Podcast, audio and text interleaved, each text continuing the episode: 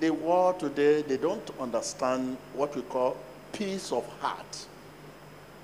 If anything exchanged from him to me in, in terms of money, before he received this blessing and healing, one will be a partaker of that sickness.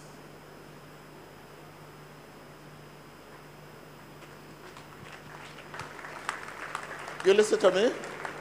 But people don't know that, like someone who is is need of rescue, sickness, and you now use that opportunity to collect something. You know, at that time, he's ready to give you anything. He's ready to give you money. And you now say, until before you do this, you need this. Before you do this, you need this. And you use whatever you collect there. It always go with the spirit of affliction he has.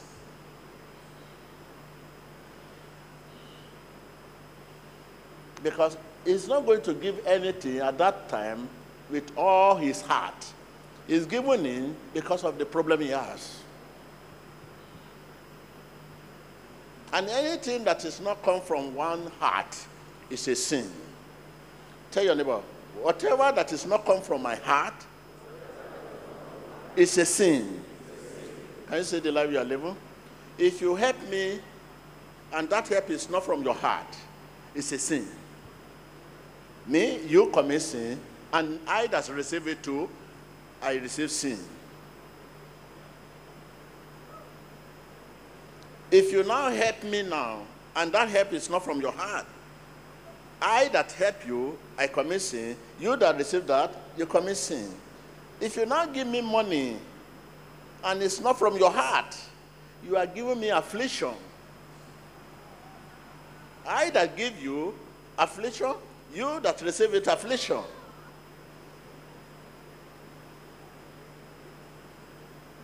Sit down. Go, go and have your seat. I'll see you.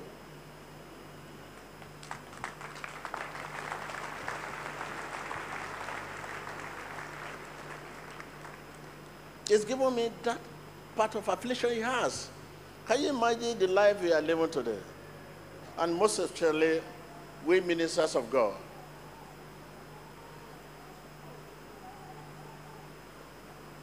We ministers of God, can you see the challenges we are facing? It has been stated the manner we must receive and the manner we must give. There's no excuse that, ah, I must buy fuel, I must pay electricity, I must take care of the ministry, I need money to do that. But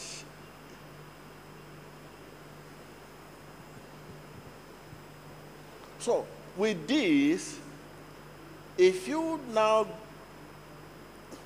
look at this procedure, you can separate the wheat from the chaff, the real from fake. It's easy to separate in the house of God. Are you with me? Fake and real is, is easy to separate in the church of God. By this statement God has given, freely I give and freely you should give.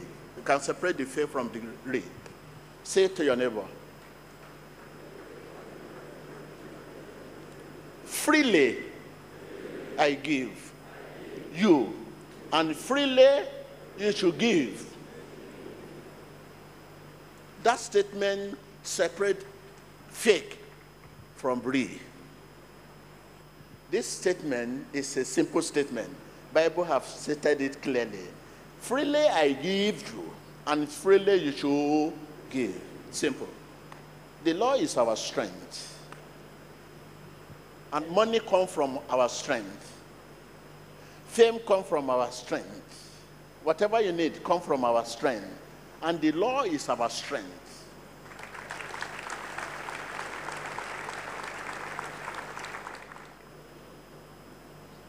For one to say in the name of Jesus, and for Jesus to come to the scene, that in the name of Jesus must come from your wall. How many of you speak from your heart? That is it. And when you say in the name of Jesus, and it's from your heart, the job is half done. Here Jesus come in to bring balance. And the balance is for him to come to the scene and say, I'm here. What do you want me to do? Healing. And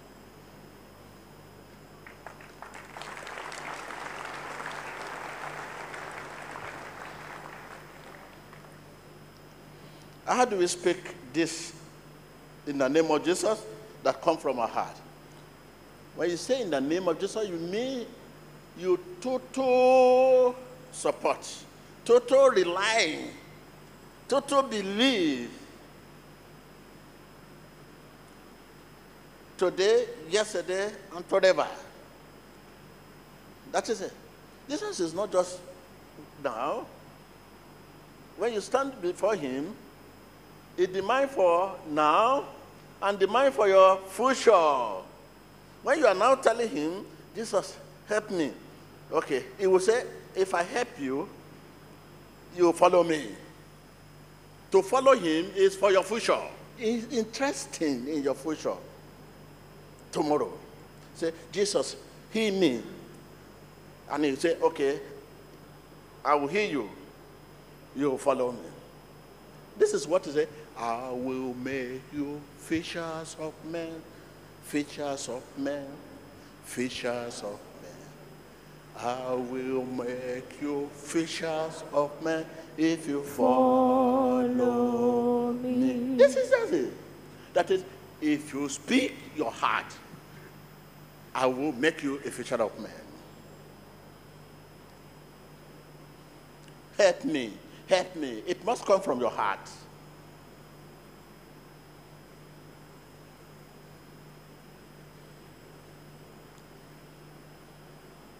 mean help me. When you say help me, mean help me the rest of my life. Me, I will follow you. So, speaking what is in our heart, the job is half done.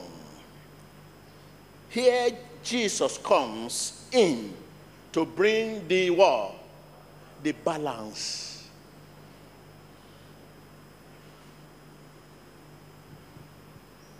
So just look at him.